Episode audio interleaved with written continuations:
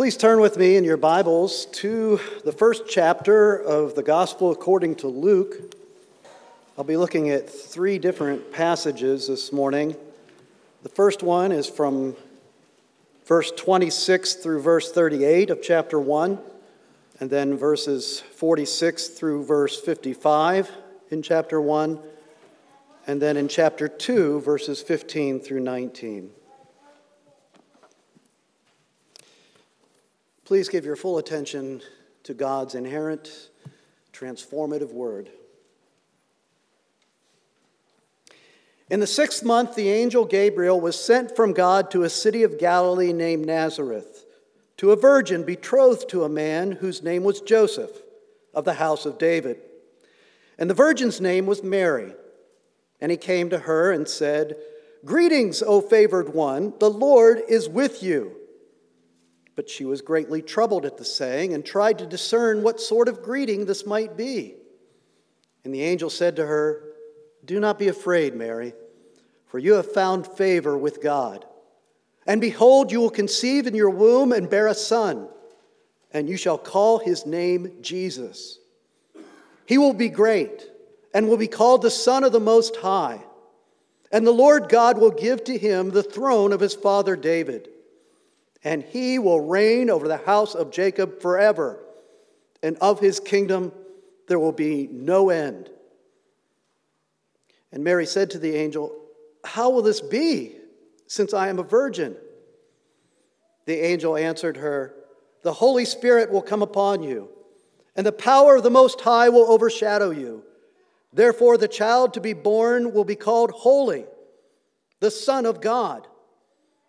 And behold, your relative Elizabeth, in her old age, has also conceived a son, and this is the sixth month with her who is called barren. For nothing will be impossible with God. And Mary said, Behold, I am the servant of the Lord. Let it be to me according to your word. And the angel departed from her. Verse 46. And Mary said, My soul magnifies the Lord, and my spirit rejoices in God my Savior, for he has looked on the humble estate of his servant. For behold, from now on all generations will call me blessed. For he who is mighty has done great things for me, and holy is his name. And his mercy is for those who fear him from generation to generation. He has shown strength with his arm. He has scattered the proud in the thoughts of their hearts. He has brought down the mighty from their thrones and exalted those of humble estate. He has filled the hungry with good things, and the rich he has sent away empty.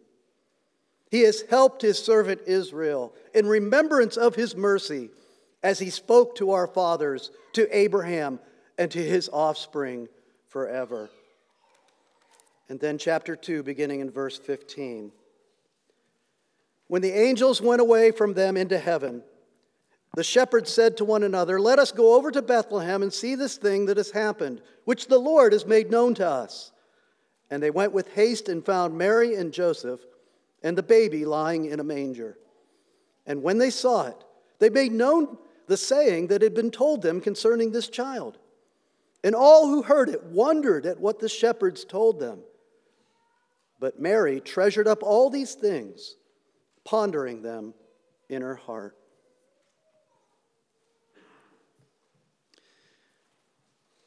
I don't ever pray to Mary. The Mary that I meet in the pages of Scripture would be horrified and appalled at the idea that fellow sinners saved by grace, like she was, would come to her for anything at this point.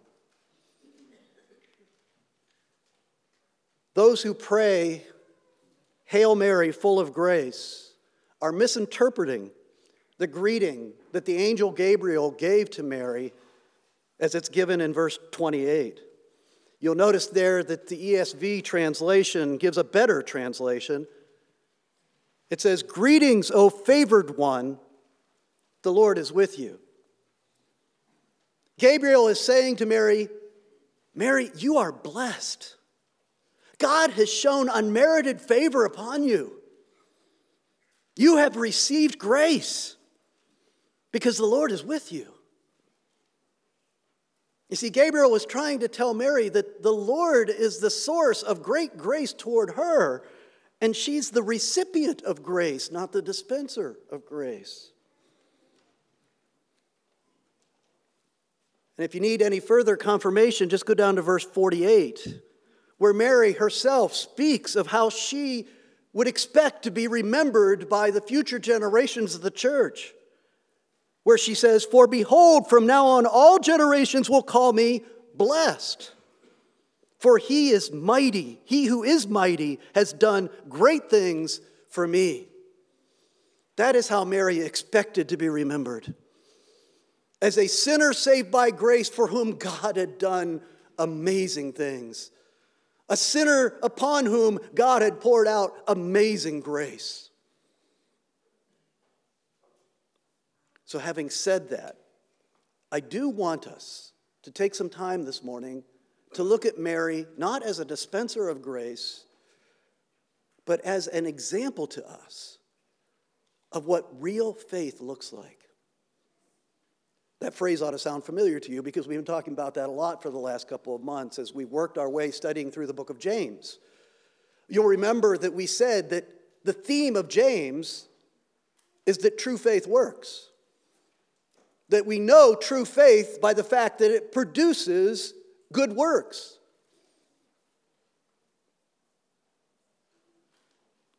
We know what genuine saving faith in Jesus Christ looks like by how it transforms a sinner's character, attitudes, words, and way of living. True faith does that. And so, what we're going to do during this Advent season is we're going to look at the key people in the gospel accounts of the birth of Jesus Christ Mary this morning, Joseph, the shepherds, the wise men. And we're going to look at them in these familiar stories, but we're going to look at it from the perspective of James. And we're going to see how James, what he taught us about what true faith looks like, is confirmed in these fellow sinners' lives. How their lives exhibited this kind of working faith that James talked about. At this point, I'm reminded of what the Apostle Paul told us about how we are to measure ourselves.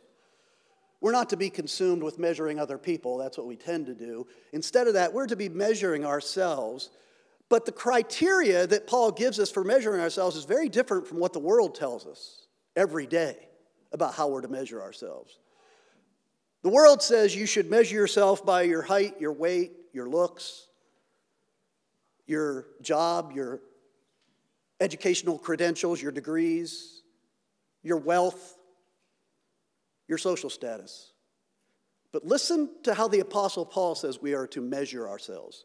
Listen carefully to what he says in Romans chapter 12, verse 3. I say to everyone among you not to think of himself more highly than he ought to think, but to think with sober judgment, each according to the measure of faith that God has assigned. You hear what he's saying there? That you are to measure yourself before God according to the amount of faith that you've been given. That's the only important measurement in your life. Unlike the other criteria that the world tries to put upon us to measure us, this is a humbling assessment. No matter how much faith you discern in your heart and in your life, it's still humbling because it's impossible to take pride in how much faith you have for two reasons. First of all, faith glorifies the object of that faith, not the recipient of that faith. If you were to come to me, you're new to town, and you say, I need a, a safe place to put my money, where, where would you recommend that I put my money? And if I were to respond to you and say, well, you know, my money's at Northwest Bank, and I have faith in Northwest Bank to keep my money and protect it, would that be a testimony to me? Of course not. It's a testimony to the bank that I have faith in the bank to keep my money and my resources. And so faith doesn't glorify the one who practices faith, it glorifies the one who's the object of the faith. And so there's no pride in having faith from that regard. But secondly, Scripture tells us that faith is a gift. We're not born with faith, we're not born with the ability to exercise faith. God must sovereignly do something to us in order that we can have faith. It's a gift. Ephesians 2, Ephesians 2 verse 8. For by grace you have been saved through faith, and this not, is not your own doing, it is the gift of God. And so there's no pride. No matter how much faith you discern in your life, it's not a matter of pride because faith is a gift and faith gives testimony to God's greatness. And so as we study the evidences of faith that we see in these key players in the story of the birth of Jesus Christ, I'm hoping that we will be challenged and encouraged to assess the level of faith in our life, but more than that, to ask God for more, to seek more, to strive for more faith. So, what does Mary teach us about faith? Well, the first thing that Scripture wants us to recognize about Mary was how extraordinarily unexceptional she was if she's measured by earthly standards. R. Kent Hughes, in his commentary, says that Mary was a nobody in a nothing town in the middle of nowhere. Mary was very likely a poor, uneducated peasant girl, maybe as young as 13 years old. And the hometown that she came from was a disreputable village. We know that because later, Nathaniel, the budding disciple of Jesus Christ, Nathaniel would say this about Nazareth. He said, Can anything good come out of Nazareth? That's the kind of town that Mary came from. So she was an extraordinarily unexceptional young woman from an extraordinarily unexceptional exceptional place. But the Lord chooses her and intentionally favors her. That's Gabriel's message. Mary, you've been favored. She was a sinner with no earthly credentials. And what a favor the Lord placed upon her. The angel Gabriel informs her that she will give birth to the long awaited Messiah, the unique Son of God and Son of David that would reign over God's universal kingdom forever. For centuries upon centuries, the Jews, the descendants of Abraham, had waited and wondered what woman would be given the great privilege of giving birth to the promised seed of the, of the woman that was promised to, to Adam and Eve.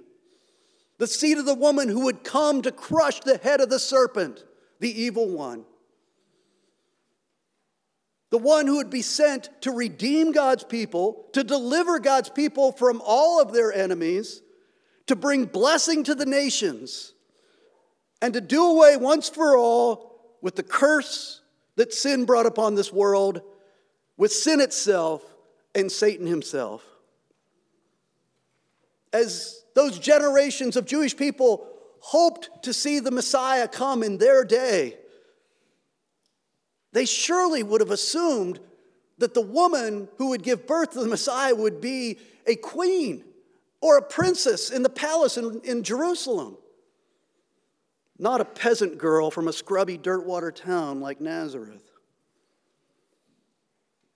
But then we see Mary's response to this incredible announcement. Verse 34 she says, How will this be since I'm a virgin? What's interesting to me there is that what Mary is concerned about is not her lack of earthly status because she understands how God works by grace. She's not worried about her lack of status. She's just concerned with physiology, anatomy, biology. How can this be? Because I'm a virgin. I've never been with a man. What bothered her wasn't her earthly status, it was her marital status. She was betrothed. And in Jewish culture, to be betrothed was to be as committed as though you were married, but yet still apart. To remain virgin. The, the bride and the groom would remain virgins and they would stay apart for usually up to about a year. And it was in this betrothal period where she could not be with the man. She could not be with Joseph. So, how could she possibly bear this child? What's interesting is that it's a response of faith that she gives. She's saying, Lord, I accept your word. I just don't understand how it can come to pass. That's very different from how Zechariah, the priest, responded when Gabriel, just shortly before, had appeared to him and said, Your aged, barren wife is also, she's going to have a miraculous birth. And she's going to give birth to the forerunner, the prophet who was promised to come before the Messiah, the one who would be called John the Baptist. And you remember how Zechariah responded? He didn't say, How can this be? Explain the biology to me. He said, How can I know this is true? Which was a statement of doubt, not a statement of faith. And that's why the angel declared that he would not be allowed to speak. He would be disciplined for that until John was born. But Mary says, How is this going to happen? I don't understand. And Gabriel said to her, The Holy Spirit will come upon you. God can do anything he, he chooses to do. Nothing is impossible with God, and the Holy Spirit will come upon you, and the Holy Spirit will create within your womb a fully human baby with a soul and a body that are fully human. It'll be a miracle, something impossible. And because of that, this child, Jesus, will be fully human and yet fully God. And then Gabriel gives her a sign, as the Lord often does. When you do have faith, and all of our faith is imperfect, all our faith is incomplete, when you express faith, the Lord will often give you reassurance to your faith. The Lord's Supper is a reassurance to our faith. He gives Mary a sign. He says, Go visit your relative Elizabeth because she's six months pregnant, believe it or not, with a miraculous birth. Go see Elizabeth, and that will confirm that the word I give to you is true. And it's at this point that we see the very first characteristic of genuine faith, the real confirmation that the faith that Mary had was real, life transforming. I'll state it this way that true faith, if it is true, it submits fully to the will of God. That true faith submits fully to the will of God. Look at verse 38. And Mary said, Behold, I am the servant of the Lord. Let it be to me according to your word. I am a servant of the Lord. In a very real sense, that's the epitome of the response of faith to the word of God and the revelation of the will of God for your life. I am the Lord's servant. That word that's translated servant, when they translate the New Testament from the Greek into the English, that's one of the words they often struggle with because the word servant doesn't actually quite capture it. The word doulos in Greek actually, probably more specifically, a way we would understand the status of that person is that it's a slave. Sometimes it's called a bond servant, sometimes the word servant is used, but it's the idea of somebody who is totally at the mercy of somebody else's will. Somebody who is obligated to do everything that their master requires of them. We would call that a slave. The problem is, in our cultural context, in our day and age, that's a very problematic word to use.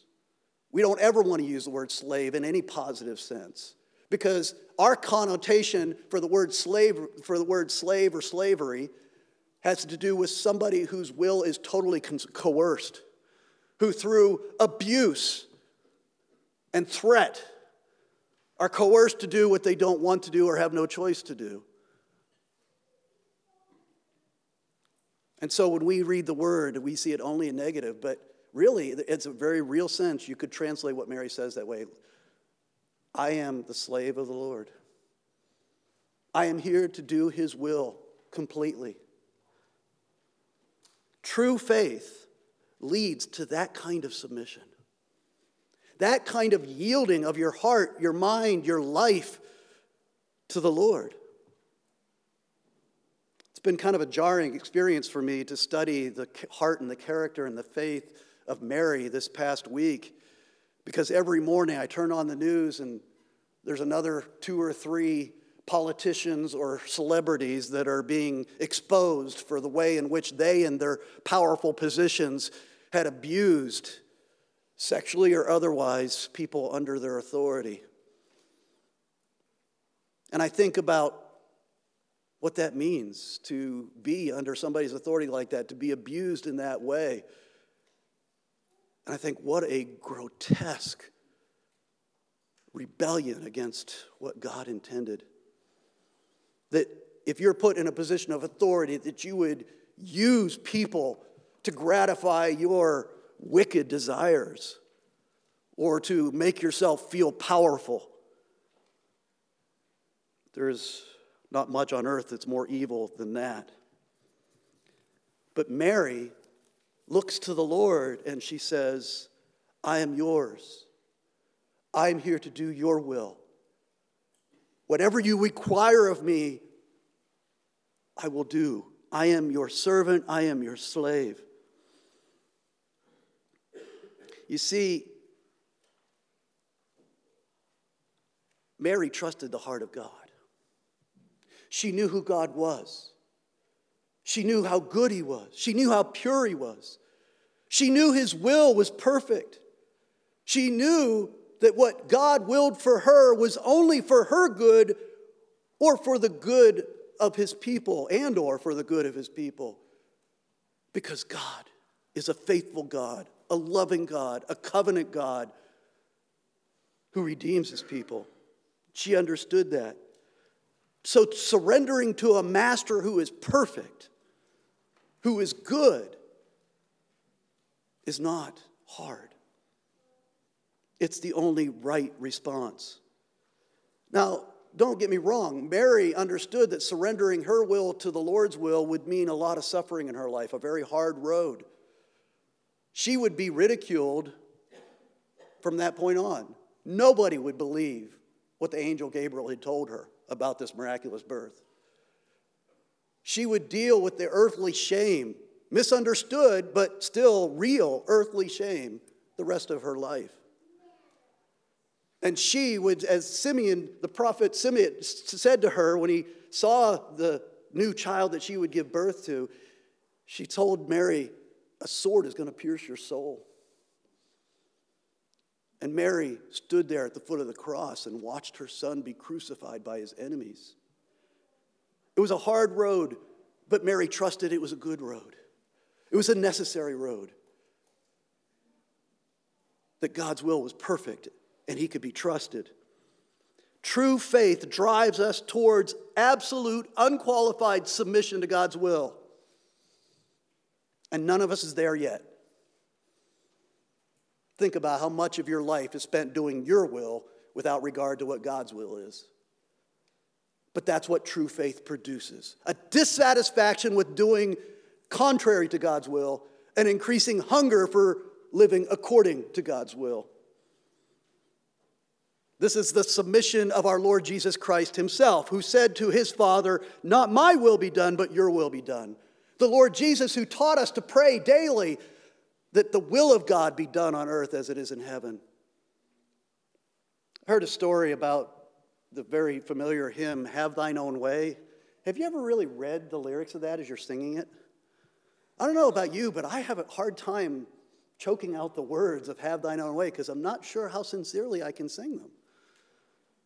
I looked up the story this week, and it was written by a woman, a young woman named Adelaide Pollard. Adelaide wanted to be a missionary to Africa. She was sold out to the will of God. But she couldn't raise the funds She'd prayed, she'd worked hard, couldn't get enough funds to go. And she was really wrestling with this. Does God really love her? Does God really have a plan for her life? And she went to a prayer meeting, and an old, older woman prayed before the congregation. And this line from this woman's prayer jumped out at Adelaide. This woman prayed, It doesn't matter what you do with this, Lord, just have your own way with our lives. And that inspired Adelaide to go home and write the lyrics. She wrote it before she went to bed that night, the lyrics to this hymn. But let me read them to you. Have thine own way, Lord. have thine own way. Thou art the potter, I am the clay. Mold me and make me after thy will, while I am waiting, yielded and still. Hold over my being absolute sway, it ends. How, with how much vigor and energy can you pray that before God? Say, Hold over my being absolute sway. You see, that's the attitude of Mary. That's what Mary is expressing when she says, I am the servant, I am the slave of the Lord. Let it be unto me according to your word. That's what true faith looks like. Secondly, the question we have to ask the question, how do you get faith like that? Yes, it's a gift, but we're not there. How do you get faith like that? Second point is that true faith trusts in the word of God. True faith understands that faith comes from the Word of God and it trusts that Word. We see the source of her faith in this prayer or song. You know, it's sung as the Magnificat, and some people try to say that she actually sang this. We don't know. It's written in verse form, but she, very, she probably prayed it. We don't know. It doesn't really matter. It's the contents that counts. But she, when she went to visit her relative Elizabeth, as Gabriel had suggested, not only did she see that, yes, this aged, barren woman was pregnant, six months pregnant, but when she called out to Elizabeth, John the Baptist, this unborn child in the womb, yes, a very separate person from his mother, leapt for joy, the scripture tells us, as a confirmation that God's promises through Gabriel to Mary were true. And so it's in that assurance of faith, having her faith confirmed, that she shouts out this prayer. And what I want you to notice is we're not going to get into the details of the prayer, but what I want you to notice about it is it reflects so beautifully the whole teaching of God's word in the Old Testament. That from the beginning to the end of the Old Testament, she knew God's word. Matter of fact, scholars have broken down this prayer that she offers, this word of praise that she offers, they've broken it down. And basically, there's a lot of Hannah's prayer. Remember Hannah, who also had a miraculous birth when she gave birth to Samuel, the prophet and the priest? That there's a lot of Hannah's prayer in this prayer, so she obviously knew that prayer. But there are phrases from many different Psalms and other parts of the Old Testament. It's really Old Testament content. And it's a summary, a beautiful summary of what the Old Testament teaches about God's covenant love for his people. She understands that what God is doing through the birth of John the Baptist, through her miraculous pregnancy, was sending the Messiah into the world, that God was revealing himself to be her Savior. She addresses him as her Savior that her child would bring about the long awaited ultimate mercy that God had promised to those who fear him. And she recognizes that this promised Messiah, as Simeon, again, this prophet would later say, that this Messiah would be appointed for the fall and rising of many, in the words of Simeon. That's the language that, that Mary is using here. He's going to exalt the humble and cast down the pride, prideful that God will bring down and scatter and send away empty those who pridefully oppose him, those who are powerful in this world, those who are rich but oppose God. They will be cast down, scattered, and sent away empty, but the poor in spirit will be exalted. Those who fear the Lord will be shown mercy. Isn't this the same message that we got in the book of James, chapter 4? God opposes the proud but gives grace to the humble. And then in verses 54 and 55 of the prayer, Mary sees all this as the fulfillment of God's covenant of grace. Mary, this young, uneducated peasant woman, knew good, solid covenant theology. She understood that the whole Old Testament was built upon the promises given to Abraham that when God said to Abraham, I am choosing you and your descendants, your family, to be my people. I will be with you, and you will, I will be your God, and you will be my people. And I will make of you a great nation. And from that nation will come one who will be a blessing to all nations. Mary saw it all the Old Testament revelation that God had given coming to fruition in the miracles that she was participating in. And she's overjoyed. My point here is that she knew the Old Testament. She knew the scriptures. Her parents had been faithful to teach her day in and day out the Word of God. And because she had real faith, she had a hunger for the Word of God. She studied it. True faith hungers for and consumes and lives by the Word of God. Do you remember what Jesus said? He was quoting Deuteronomy, and when he said, Man shall not live by bread alone, but by every word that comes from the mouth of God. True faith recognizes that. True faith recognizes that God's word is just as essential to your daily life as bread and water or any other food. If you came to me and you brought me a pot with a wilted, dying plant in it, and you said to me, I need help. I don't understand why the, I can't keep this plant healthy and alive. What's wrong? What am I doing wrong? And if I said to you, Well, are you giving it water regularly and are you putting it in the sun? And you said, Well, no. I would confiscate your plant. You don't deserve to have a plant. You can't be trusted with a plant, obviously. But I can't tell you how often Christians will come and say, I don't understand why my faith is so weak. I don't understand why I just I can't win my battles against sin. I, I don't understand why I'm not growing like I should be as a Christian. And I say, Well, are you spending time in the Word? Are you reading it?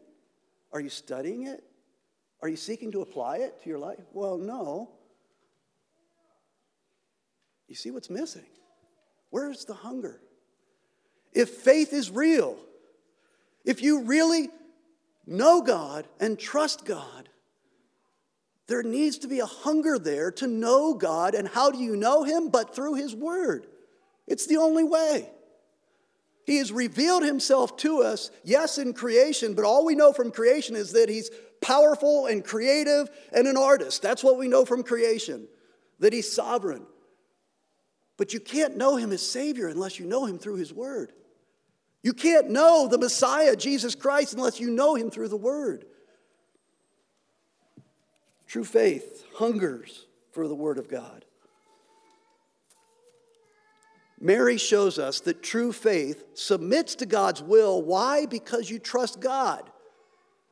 But why did she trust God? It's because she knew God through His Word. You read the scriptures, you'll get to know God.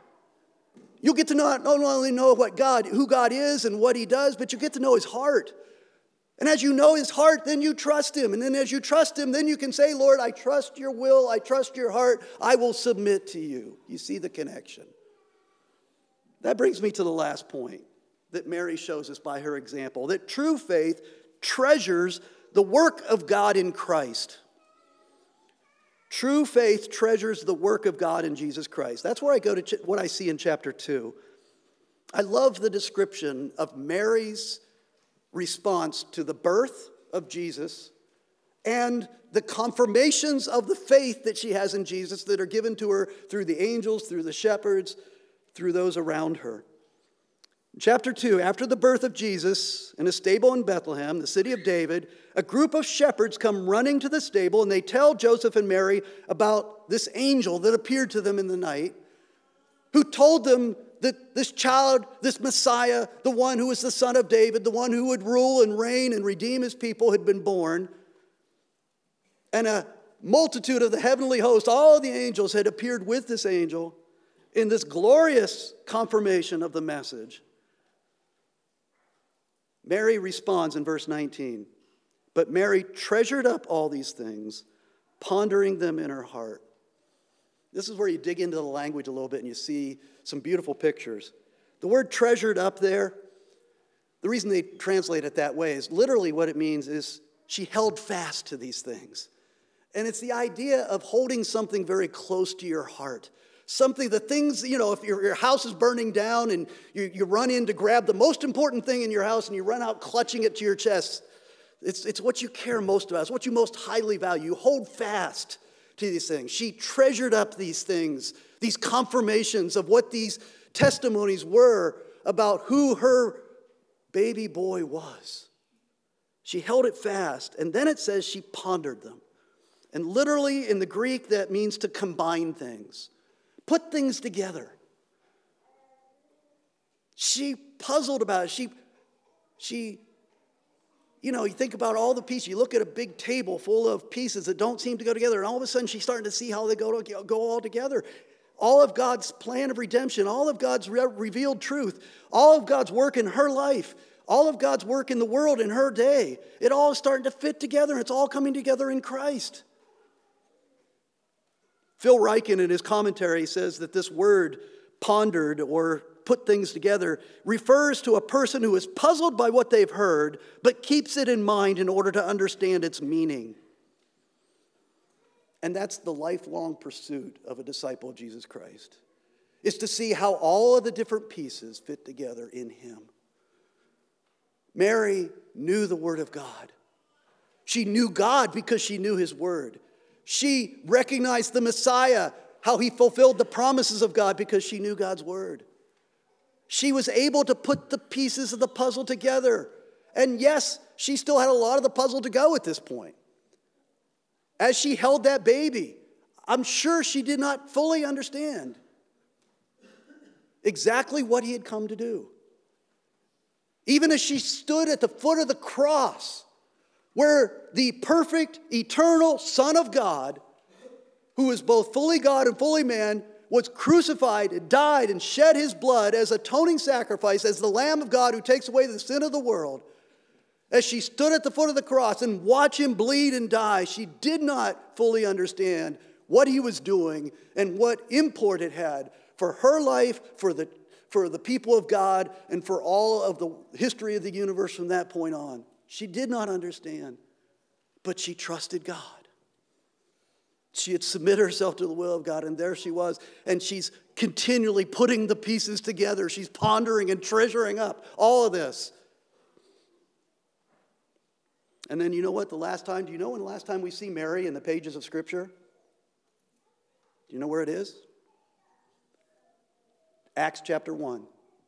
She's in the upper room with the disciples of Christ worshiping and celebrating that her son and the Son of God, the Messiah who had come to redeem the people of God, the one who had shed his blood so that we can know him and be reconciled to God forever, that this Son of God, yes, he died, but he was raised from the dead. She had seen him raised from the dead. She had seen him ascend to the right hand of God in heaven to take his throne over the universe from that time until eternity.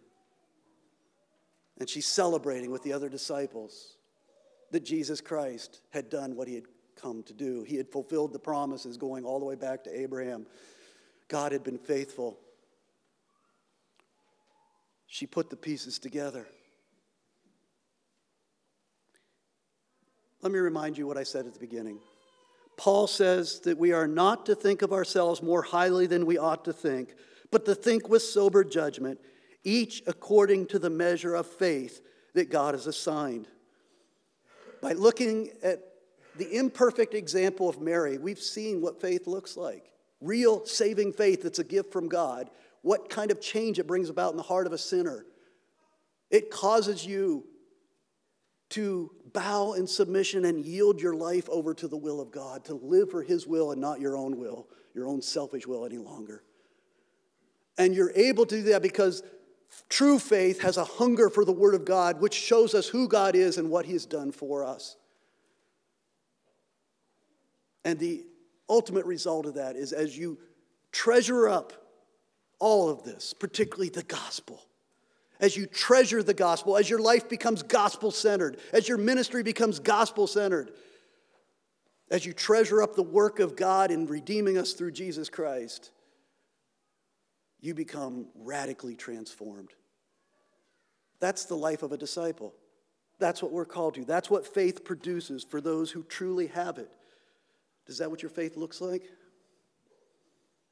How much faith do you have as you humbly, honestly assess your life? How much faith can be seen and evidenced in the way you think, the way you speak, the way you live your life?